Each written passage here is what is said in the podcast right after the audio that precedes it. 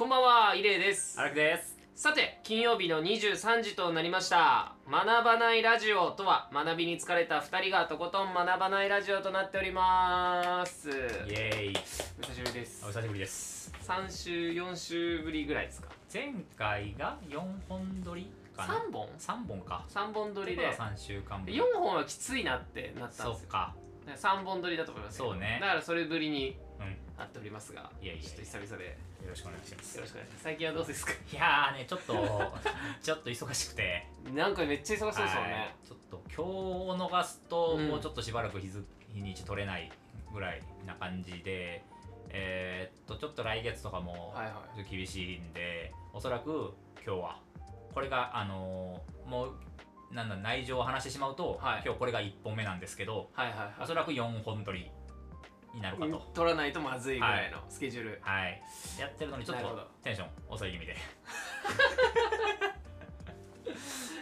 なるべくじゃあそうですね、ロー、ローテンションから入らせてローテンションから入らせていただこうかなと思っております。まあだからそうですね、じゃあローテンションローテンションでいこうかなとローテンションあんまりこうね、はいはい、こうヒートアップしないように や, やりすぎると、うん、もうよんほんめぐったぐだになりますからね。よんほんめはもうね、規制発してるだけみたいなから一度やっぱ経験しますから僕たち。はい、ちょっとよんほん撮りはね割とすごい境地にね突入するので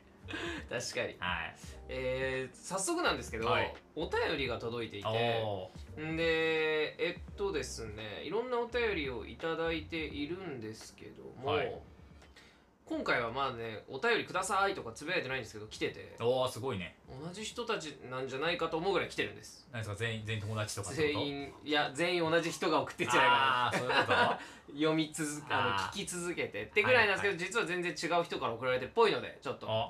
えー、読ませていただこうかなと。で、はい、最初にまずちょっと前回のお悩み相談に対する、回答ありがとうございますみたいな文章を、えー、先に読まさせていただこうかなと。より良いコミュニケーションをっていうところの回の時ですね。はい、はい、いきます。荒木さん、伊礼さん、先日はお悩み相談にご回答いただきありがとうございました。ラジオネームスヌーピーの彼女です。あー、はい、えー、いやーすごいですね。お二人に相談してよかったです。多分あれですよね。あのえっ、ー、と、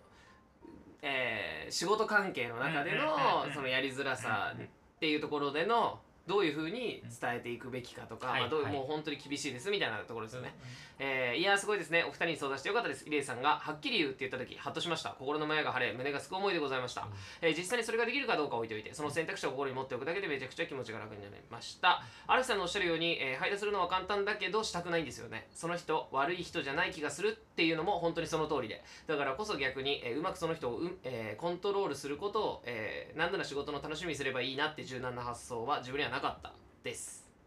えー、伊礼さんの後半の遅刻についての話も面白かった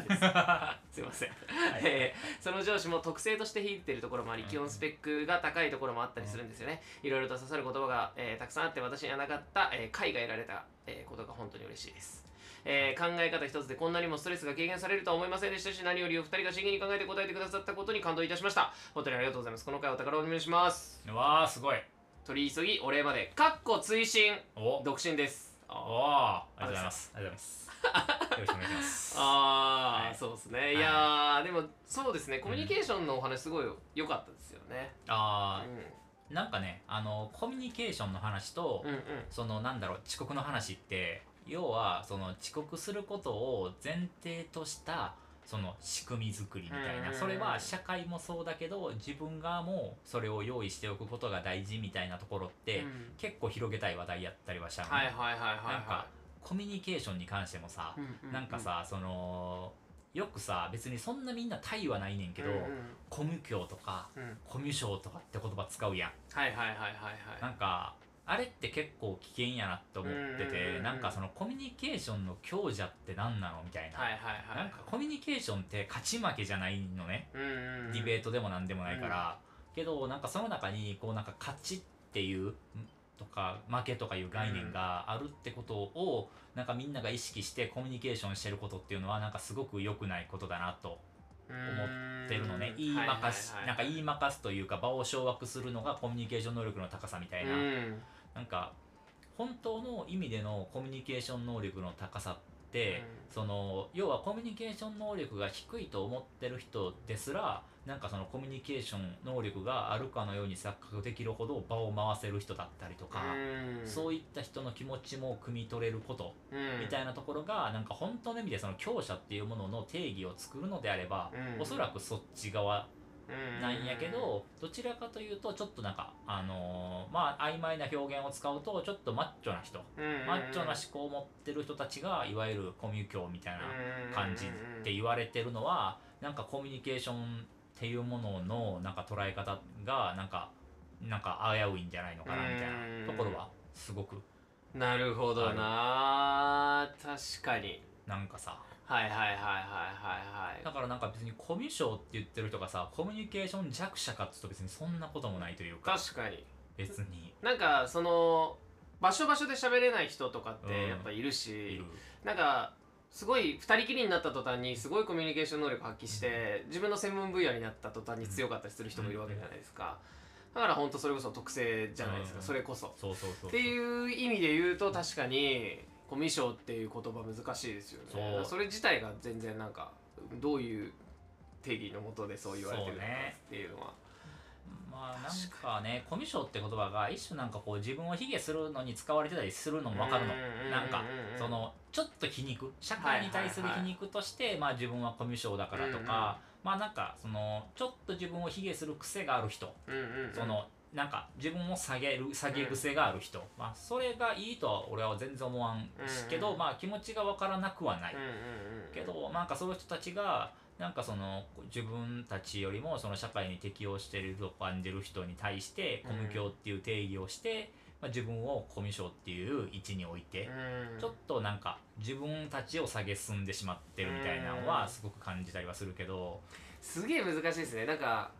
その僕ってどっちかというとマッチョメンタル派なんで、マッチョメンタル派ね。だけどマッチョメンタルだけどやっぱりそれを、えー、と強要しちゃいけないわけで、うん、自分のメン、うん、でもマッチョメンタルである方がいいことは多分おそらくいいんだけど、それを強要するコミュニケーションは違うし、うん、っていう多分なんかその辺のバランスですよね。結局自分のメンタル強くてコミュニケーション能力低いなとか卑下するようなことはないけど、うん、でも別にコミュニケーション能力が低い人に対してどうとかはない状態でいたいなっていうのが日々あるっすよね、うん、そうね、そういうのは。そうね、なんかしかもそのコミュ障って言ってる人って、まあ、比較的フィールドで言うとそのなんかオタクだったりとか、うんうんうん、まあなんかそういうこう専門分野特化型の人たちっていうのが割と多いと思ってて、うん、自分の周りとかの観測範囲で言うと、うん、でなんかそういう人ってじゃあ本当にコミュ障なんかっていうとなんか同ジャンルの人間が集まった時って喋ったりするわけやん。そうですね。なんかいわゆる自分と違うフィールドの人に対してのコミュニケーション能力のなさというか、うん、なんかコミュ障という言葉がなんかコミュニケーションを断絶してるような気はせんではないのね、はいはい、いわゆるディスコミュニケーションと呼ばれるそのまあなんかコミュニケーション否定みたいなところにつながるから、俺はコミュニケーション弱者とか強者っていう言葉も取っ払いたいし、コミュニケーション障害というそれが病気とかでなければね、その当然コミュニケーション取れないという精神的な病気とかもあったりはするんですけど、けど大体の人がそういう意味で使ってないと思うの、コミュ障ってもっとネットスラングとして使われてると思ってて、うん、なんかそういう意味でなんかコミュニケーション自体を否定してしまう言葉としてのコミュ障という言葉は割となんか使わない方がいいんじゃないのかなっていうところは結構思ったりするのよね。なるほど、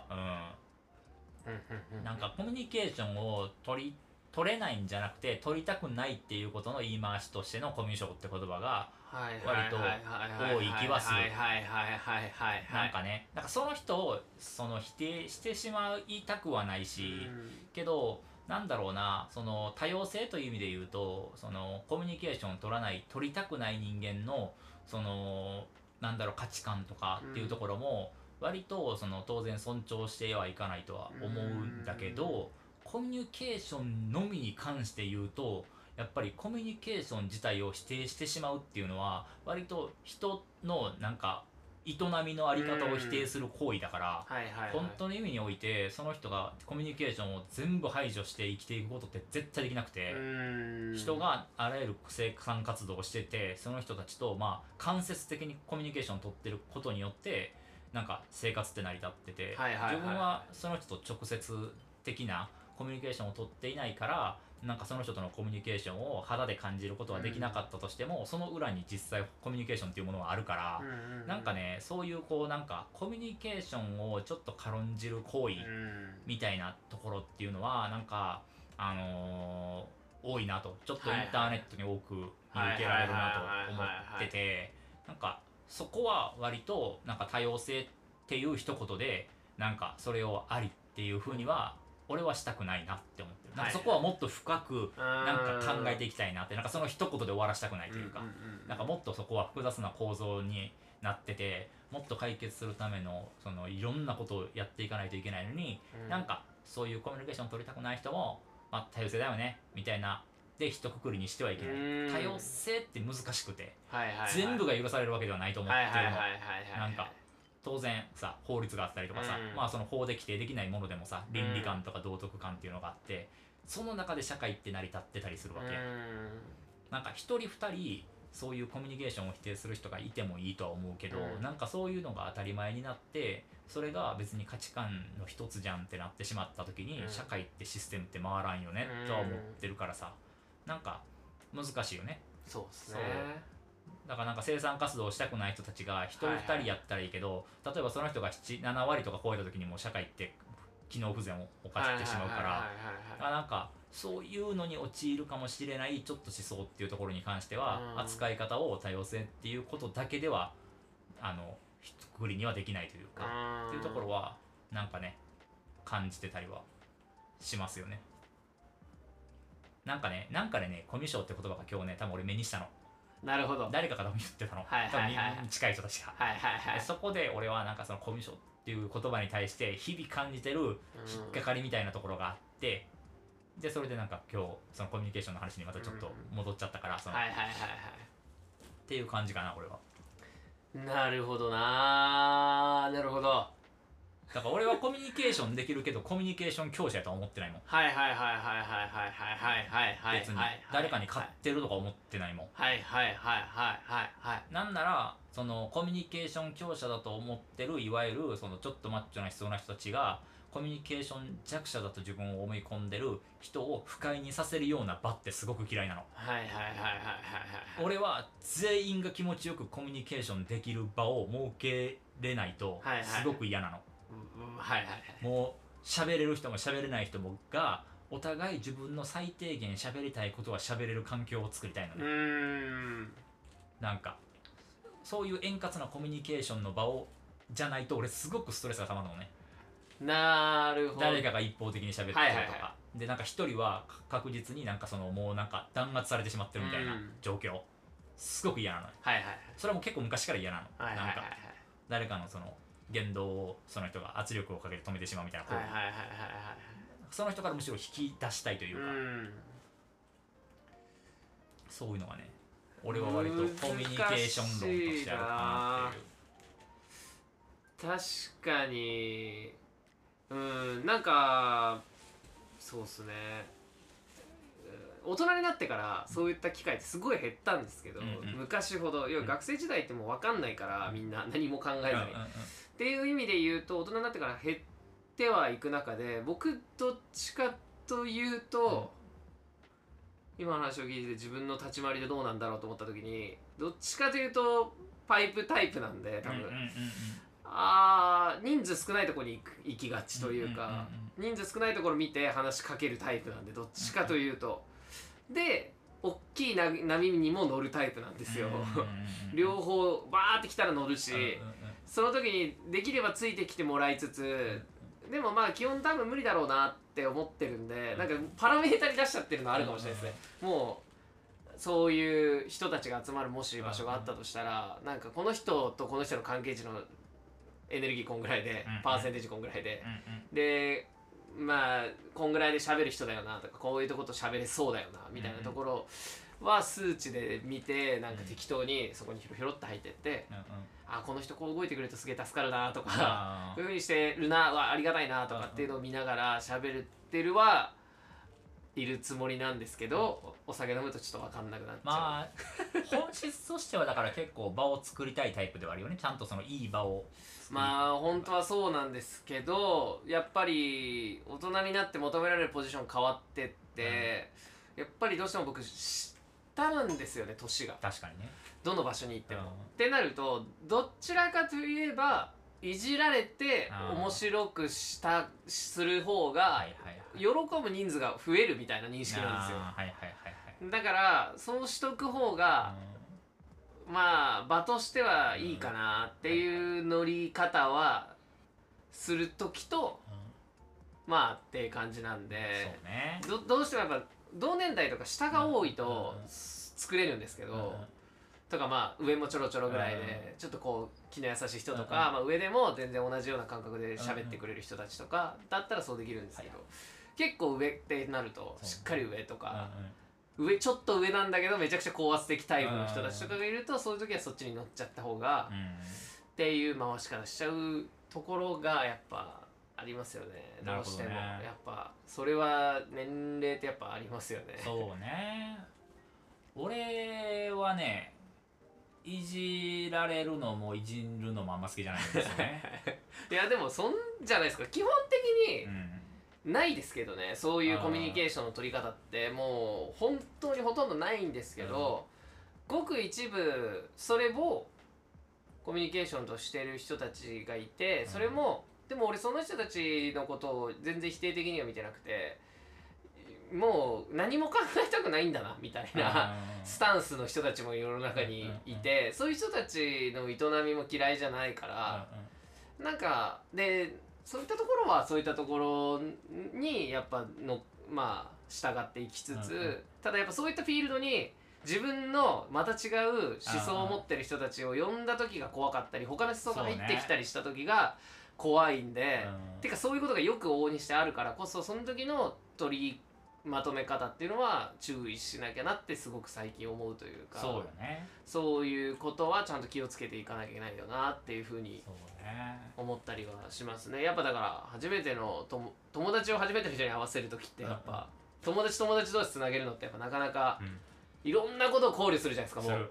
このこの人のこういうところがこういうところあって、こういうところが噛み合うかもしれないとか、こういうところが噛み合わないかもしれないって分かってるじゃないですか。その上で合わせてどういうふうに作っていくかっていうのはやっぱあるんで、っていうふうに考えると、うん、どこにでも連れて行ける友達が、僕高校小中高の友達がいるんですけど、はい、すげえやつだなって。あ、まあそうね。なんか、うん、そういう人間っている。順応性というかキャパシティのね、キャパシティが、うん、要はだからなんだろう、ちょっとこうまあオタッキーな話になっても、それなりに幅広く守備範囲広くついていけるし、グッと深いとこ行っても深掘りできるし、なんか全然パーっていうところにもちゃんと合わせられるってあんまりないから、そういう意味で言うと、まあ僕の高校の同級生はいろんな人に、僕界隈の人に合わせてるんですけど、それこそ二十歳ぐらいの時にあの同級生なんで、うんうん、メイちゃんとさんにんでカラオケ行ったりとかもしたことあって、ああ当時全然なんかそういうとこに、まあ、いても全然おかしくない、まあ、合わせちゃうみたいな、はいはいはい、やったりとか当時してて、ね、やっぱそういうコミュニケーション取れる人も、だからそういう人がある意味僕にとってコミュニケーション、まあ強者じゃないけど、まあまあコミュニケーションを得意と感じる感じる人にね、得意なんだろうなっていう人。そのさっきやっぱ感じた違和感っていうのは、そのいわゆるコミュニケーション強者とか弱者っていうのは、いわゆる人が感じることであって自分が宣言することではないよね。確かにそうですね。だからそのその高校生のからその同級生がさ、はいはい、自分がコミュ強って言ったら、そいつ多分俺はコミュニケーションひ能力低いと思うのね。そうです。ただそれを異例だったり、うん、異例じゃないその子の周りの子らが、うん、あいつはコミュニケーション能力高いよねって言われる人が、うん、いわゆるそのなんかコミュニケーション能力高いと言われる人、うん、強者というか高いという人で、それを決めるのは他者評価な気する。はいはいはいはい。なんか。自分でそれを決めてしまうから、コミュニケーション障害って言われるのを人に言われる分に対してはなんかわかるねんけど、はいはい、多分それを自分で言うから違和感ねやと思うね。そうですね、確かに。もうあまりにもコミュニケーションを否定してディスコミュニケーション状態で一切コミュニケーションを遮断する人間が、他者からあいつコミュニケーション障害やろって言われることに対してはなんか一理ある、はいはい、安易に使うべきではないけど、はいはいはいはい、なんかその使われる理由としてはわかる。だから自分でなんか他者とのコミュニケーションを や, やりたくないがゆえに、コミュ障っていうものをなんか自称するのは、うん、なんかすごくこうなんか短絡的というか、なんかもうちょいコミュニケーションに対して考えた方がいいんじゃないかなと思うよね。うん、なんか確かにそうですね。そう簡単に否定するものじゃないと思うよね、コミュニケーションっていうものは。確かにないといけない、いけ生きていけないから。うん、生きていけると思ってるのはすごくあらゆる人のコミュニケーションの上に成り立ってる社会だから、うん、そうですね。そう、その恩恵を受けてる人間がコミュニケーションを否定するのは違うと思うよね。うんうんうん、いやそれすごい思います。やっぱりなんか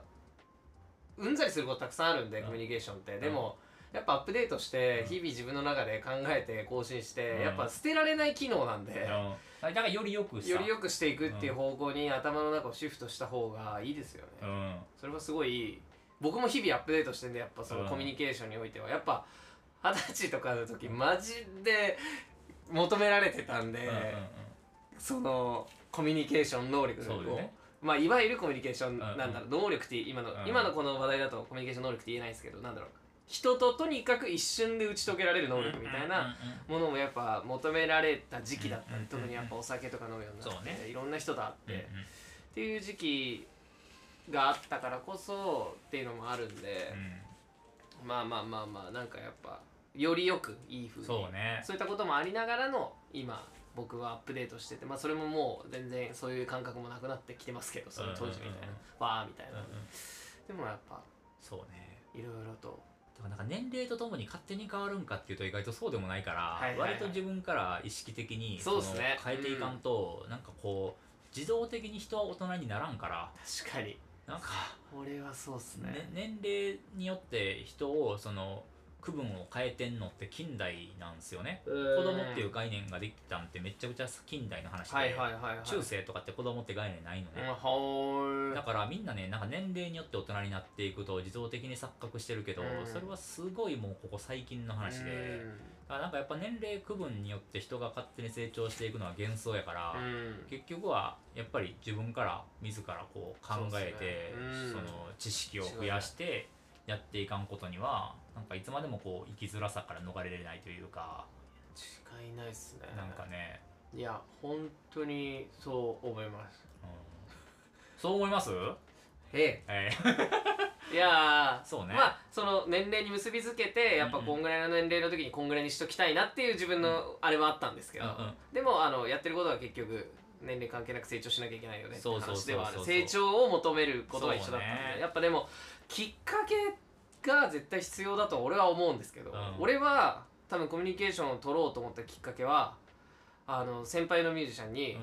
うん、いい歌歌ってんだから、うん、エムシー 頑張ろうよって言われたのがきっかけですね。やっぱりいい音楽の前の エムシー で、うん、その後の音楽の良さって何倍にも跳ね上がるんで、なんかそれをした時に人を笑かせることもできると、うん、それだけで一気に、うん幅が広がるというか、やっぱりなんかクスッとしてもらってから聴くアップテンポだったり、うん、クスッとしてもらってから聴くバラードってやっぱその落差があってよかったりとか、うん、やっぱそういうなんだろうな、なんかそういうコミュニケーションは、うんうん、あの培わなきゃいけないんだっていうことを日々、うん、日々日々まあ歌もねコミュニケーションやからね、そうですね、元を立たせばね、うん、本当にやっぱり通じてる部分はやっぱりあるんじゃないかなと、うん、そうですね。だからまあそうまたちょっと違うあの目線になるけど、うん、やっぱりなんか言われたこと一つ一つ何かしらにつながってるじゃないですか、うん、だから今だったらそういう言われたことがコミュニケーションにつながったりとかするし、うん、やっぱそれを拾いやつ拾い上げられる能力も必要ですよね。まあそうね、だからなんか気づきのなんだろうな、そういうそういう気づきを深めるためにやっぱりそのあらゆるところに注意を置くっていうのがすごく大事な気はするよね。なんか俺はこのラジオをするようになってさ、はい、なんかやっぱり何が変わったかっていうと、はい、やっぱりラジオのきっかけを探してるんですよ。トークテーマとかをね、すいません、俺元からさ元から結構さ俺はそのこんだけなんかさ、はいはいはいはい、自分からもう話題でさ、はい、もう一生喋れるぐらいさ、はい、なんかこう常に考えてるわけですよ。そうですね、そういう性格やからね、はい、けどなんかそれがさらにまた着眼点が増えるというか、はい、なんかさ例えば知識って着眼点の量にそのまま比例すんの、うん、なんか例えばさあのー、なんだろう街にあるさ例えば木があるとするやん、うんうんうん、それね俺らからするとさ木っていうオブジェクトでしかないやん、そうですね、けど木の種類がめっちゃ細かく分かる人からするとさ、それは木じゃなくて何々っていう木なの。はいはいはいはいはい、何々っていう木と何々っていう木が並んでるっていう情報になるの。はいはいはい、さらにそれは秋になるとこういう実を作るというところの情報まで知ってると、その木のこの実に着眼するの。はいはいはい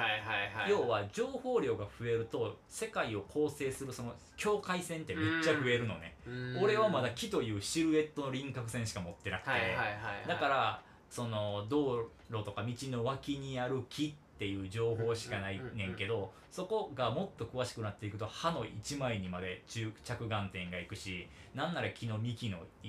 ねところにもなるし、なんならそこを植えてるさ、そのなんかあの道端のさ、なんかアスファルトとかまで詳しくけりゃさ、なんかコンクリートのなんかどうこうっていうところまで視点が増えるの。なんか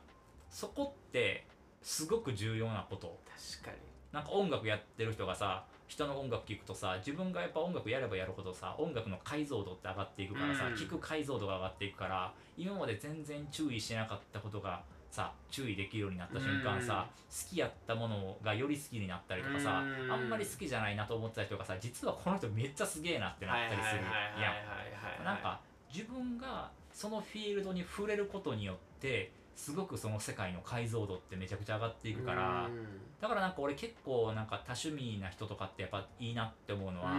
なんか多趣味ってやっぱその解像度めっちゃ上がるのね。確かにだってオリンピックでさ、やっぱやってる競技でさ、やっぱほとんど分からんやん。確かにそうですね、やったことないやつで言うと。で俺とかで言うと今回の競技で言うとスケボーとかをやったことあるんですよ。それこそパークとかでもやったことがあるんですよ。だからやってることのやばさとかは分かるの。そのなんかどれだけ異常なことをやってるかとかが分かるの。なんかけどそれってあらゆることにもやっぱり言えることで、なんかこれがすごいとかすごくないとか、なんかこれはなんかいつもよりどうこうだとかっていう基準点みたいなのを自分が知らんことには、なんかそのそれを知るなんだろうきっかけにもならんというか、さっき言ったきっかけみたいなところ。だからなんかコミュニケーションの弱者とか強者とかってなんだろうっていう引っかかりがないと、そういうことについて今後考えへんやん。そうですね。そうだから結構さ、この番組内でさ、なんかいろいろなことを言ってるやん、はい、それによって結構着眼点って多分増えてる人は増えてると思うんよ。確かにそうですよね。これ全部聞いてくれてる人だったらだいぶ変わってますよね。なんかなんかさっき言ったようにさ、その昨日あのー、なんだろう木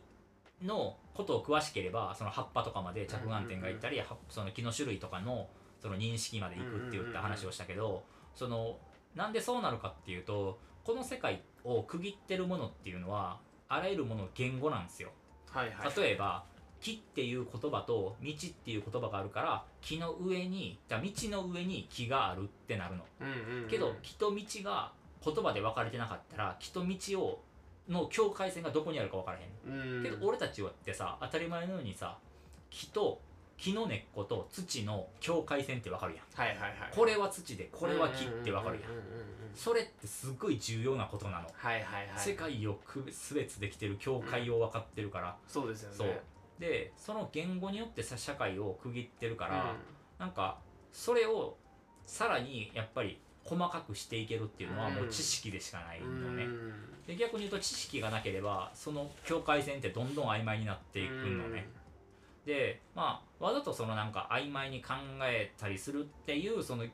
なんだろう知識というのもあるよ。うん、そのじゃあそのこの社会におけるその人間と人間じゃないものの境境界線って何なんだろうとかさ、うん、なんか単純に言えばその肌っていうものさ、はい、さその外の空気っていうところのさ、うん、差が自分の輪郭やん。うん、けどそう思うと自分を形作ってるものっていうのは外界側やん。はいはいはい、なんかその空気っていうものと肌との、うん、その境界によって自分の形って成り立ってるやんって思うと、なんかコミュニケーションっていうのも、うん、自分一人でコミュニ、自分コミュニケーション能力だったりとか内面性だったりっていうのは形作られなくて、うん、人とその何かしらコミュニケーションを取ることによって自分の内面性の形が見えてくるみたいなね、うん、そういう摩擦によってコミュニケーションって見えてくるよねっていうところにもなんかつながってくるんじゃないのかなみたいな。うん、おー、コミュニケーションにつながってきた。つながってきたね。そこはないけどね、もうなんかいやけどね、そういうこの言葉っていうところと、その言葉によって世界が境界線が作られてるっていうのは、まあ、実際そういうのがあって、うん、まああの言語学とかかな、うん、あのシニフィエとかシニフィアンとかっていう言葉があって、例えばさ、はい、あの木っていう言葉にさ、はい、木っていう意味があるんだったらさ、はい、世界中の言葉の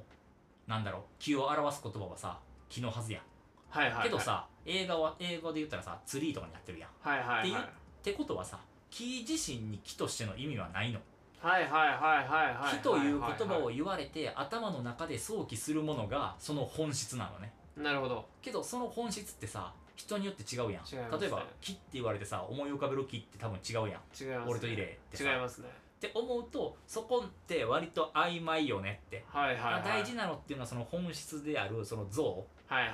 それによって浮かぶ像がすごく重要で、うん、だから言語っていうものは割と曖昧よねって、うーん、なんかね、そういうのとかにもつながってらっしゃいます。それはソシュールとかなんで、気になる方とかはそのシニフィエ、はいはい、シニフィアンとかで調べてもらえたら、あのまあ、シニュっていう言葉がそもそもあって、まあ、それをまあやってる、まあ、そのその専門の 学, 学問がちゃんとあるんで、はい、まあ、それはちゃんとなんか詳しく調べていただけたらなとか思ったりはするんやけど、まあ、要するになんかそのみんなっていうのはその言葉っていうところで言うと、その言葉そのものに意味があると思いがちやけど、まあ、実際意味があるものはその言葉の先にある想起するもの、まあまあそこが想起するものが違うから。人とのコミュニケーションってやっぱり円滑に進まへんのよね。うん、なんか想起してるもんがみんな違うから、うん、木って言ってもやっぱりどの木なんかが違うから、じゃあそのコミュニケーションをやっぱりより円滑にするためにはやっぱり解像度を上げる必要があって、うん、ほにょろろほにょろろの木とか、はいはいはい、ね、ちゃんと固有名詞を出していくことによってお互いのその差がなくなっていったりとかするわけ、はいはい、けどそういうコミュニケーションを取ろうと思うとやっぱり知識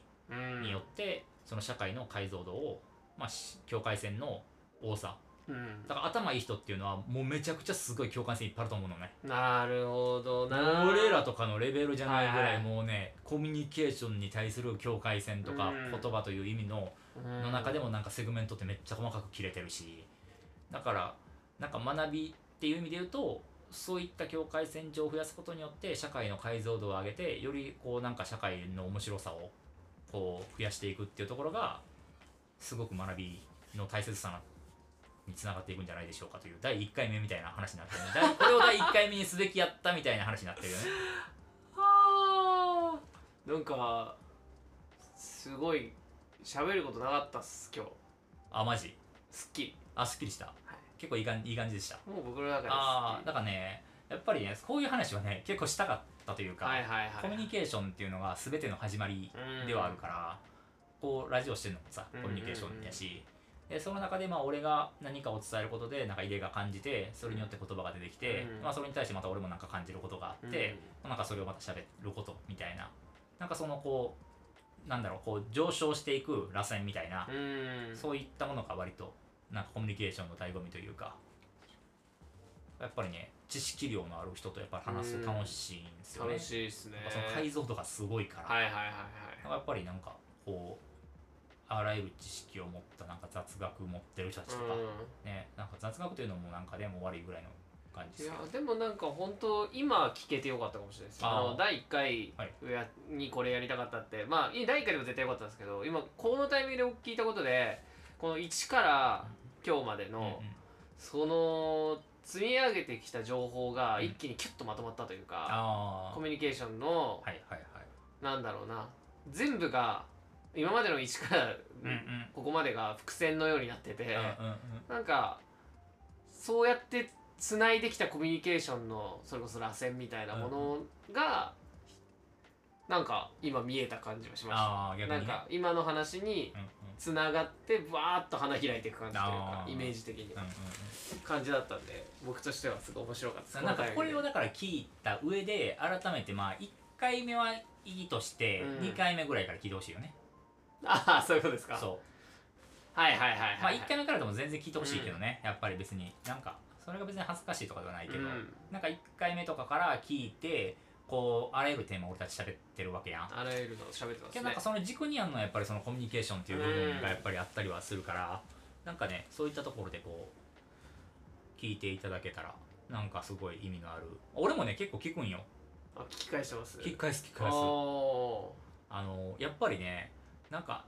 自分がそのコミュニケーションの中でしか出てこへんかった言葉っていっぱいあるし、なんか自分の思ってることをその割とやっぱり明確に捉えれてる時ってあるなっていうの、はいはいはい、はい、やっぱこの瞬間だけやからできた、はいはい、会話の中やったら多分メモれてなかったっていうか、なんかそれがラジオやからアーカイブ化されてる、なんかすごい重要やなと思うのね。なんか確かに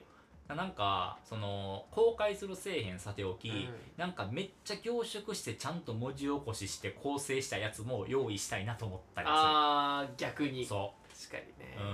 うん、なそれは誰かのためにっていうか自分用自分用になんかなんか自分がなんかこうモヤモヤしてたり、うん、なんかこううーんってなった時にその過去のその自分たちが走ってきた言葉によって救われる機会っていうのはすごくありそうやなという、なんかねここなんか何回分とかは俺結構聞き返したりはしてるんだけど、はいはいはい、いや確かにあの僕は全然違った感覚ですけど、うん、あの話したことっていいところを僕はちょいちょい感じつまんで覚えてる感じなんですけど、うんうんうん、すっげえ人に優しくなれますこのラジオやってると。ああそうよね。なんか優しくできるコミュニケーションの取り方を自然とするようになるなというか、あんまりなんかいろんなこと、まあ今こういうご時世でしかもちょっとこうオリンピック前後いろいろなことごたごたしていろんな問題があったからこそより言葉をなんか紡ぎやすかったというか、人に対してもあのすごいなんかそういう意味での僕は日記じゃないけど、あのこれをそういうなんかテーマごとにふとした時にそれこそ聞けたら面白い、また落ち着くんだろうなみたいな。そうね、いいいいラジオですね。いやなんかねいいラジオじゃないですかこれ結構自画自賛。いやなんかねあのー、やっぱりそのさっきの優しさっていうテーマがあったと思うんやけど、はい、俺はなんかこのこの社会がさやっぱりそのいろいろ詰まってくると、そう気持ちもわかるけど、やっぱどんどんね不寛容な社会になっていくんですよ、はいはいはい、あらゆるものをその許容できなくなっていく、うん、許容キャパシティが社会の全体としてのキャパシティが狭くなっていく、うん、だからあのちょっと一回ダメなことをしてしまうとアウトになってしまう社会みたいな、うん、まあなんかちょっとダメなことが起きてしまうとそれ全体を悪としてしまうような理論っていうのはすごく今日キャパシティがないというか、うん、バッファーがないなというところはあって、そのなんだろうな、その不寛容社会っていうものがもたらすその先にあるのっていうのは結局その結局自分の首を絞めると思ってんのね、はいはいはいはい、だからなんか俺はなんかそのこの社会におけるやっぱり遊びっていると思ってて、うん、なんかそのいい意味でのその社会的な余裕っていうものは常に社会が持っておかないといけないもので、なんかそのなんか社会の今の息苦しさみたいなところはやっぱ常に感じてるからこそ、こうなんかも分かるよ、そのなんだろう、その寛容であれば全てがいいわけでもないし、なんか全てに対して寛容である必要があるかというとそうではないけど、なんかなんかそうね、なんかその社会がその規制できない、例えばまあ法によって裁けないけどなんかその良くないことってあるし、それをやっぱ俺はまあじゃあ法によって裁かれないんだからいいじゃんとは思わないし、まあ倫理観とか道徳観に反する行為をしてしまったことによって、それによってこう何かしらのこうなんかペナルティみたいなのをなんか受けるみたいなことはまああるのかもしれないとは思うけど、俺はそういった場合の攻撃者側にはなりたくないなと思ってる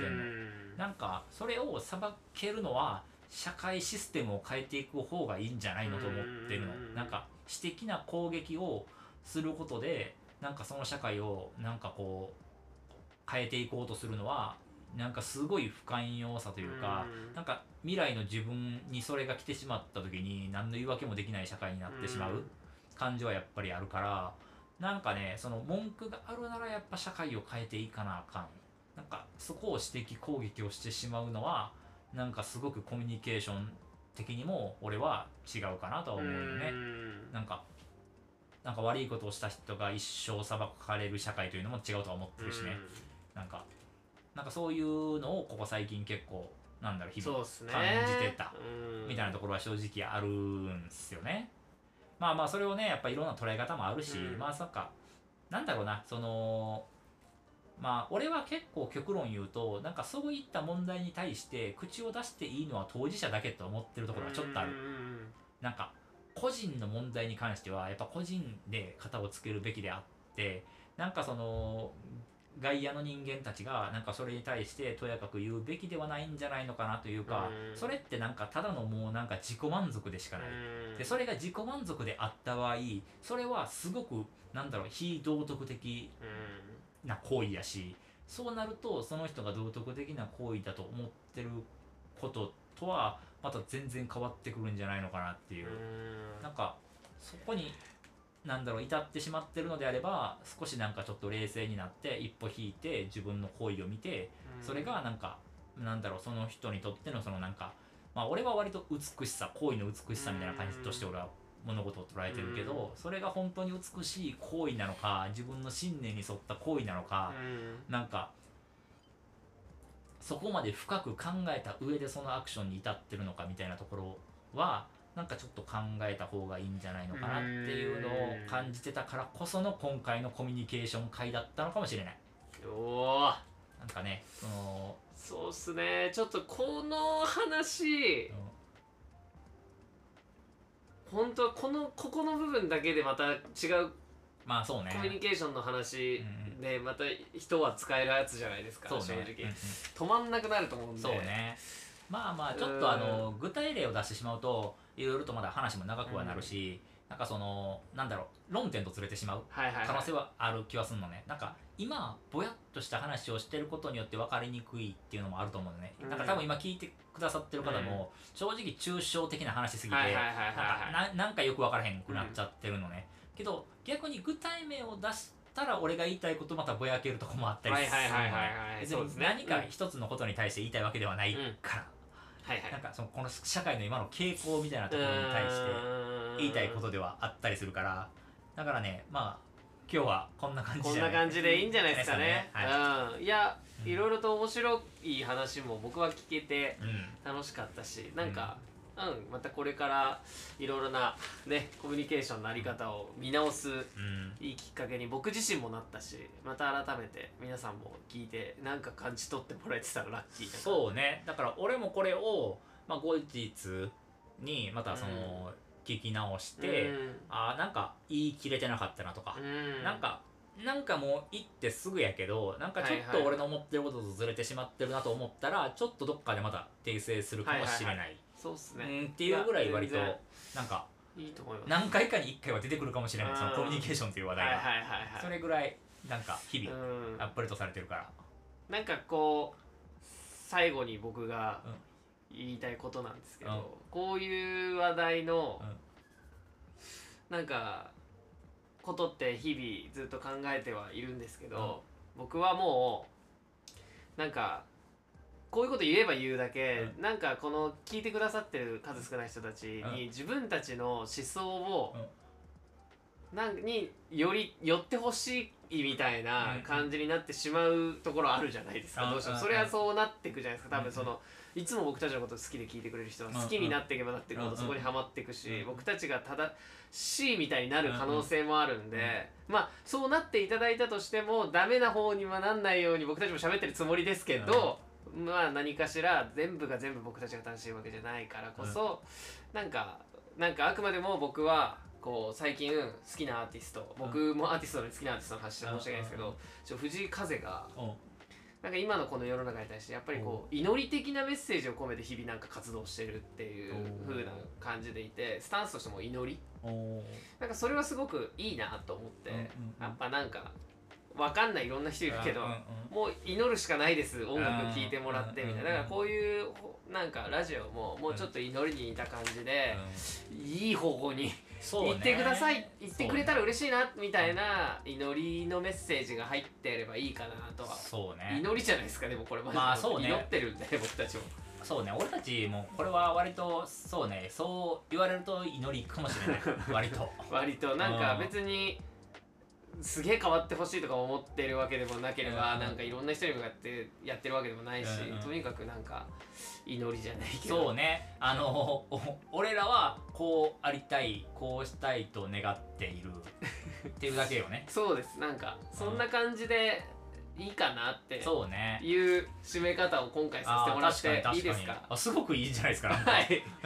ありがとうございます。じゃあこんな感じで、はい、ありがとうございました。ということで学ばないラジオこれにて終了でございます。ありがとうございます。また来週。来週。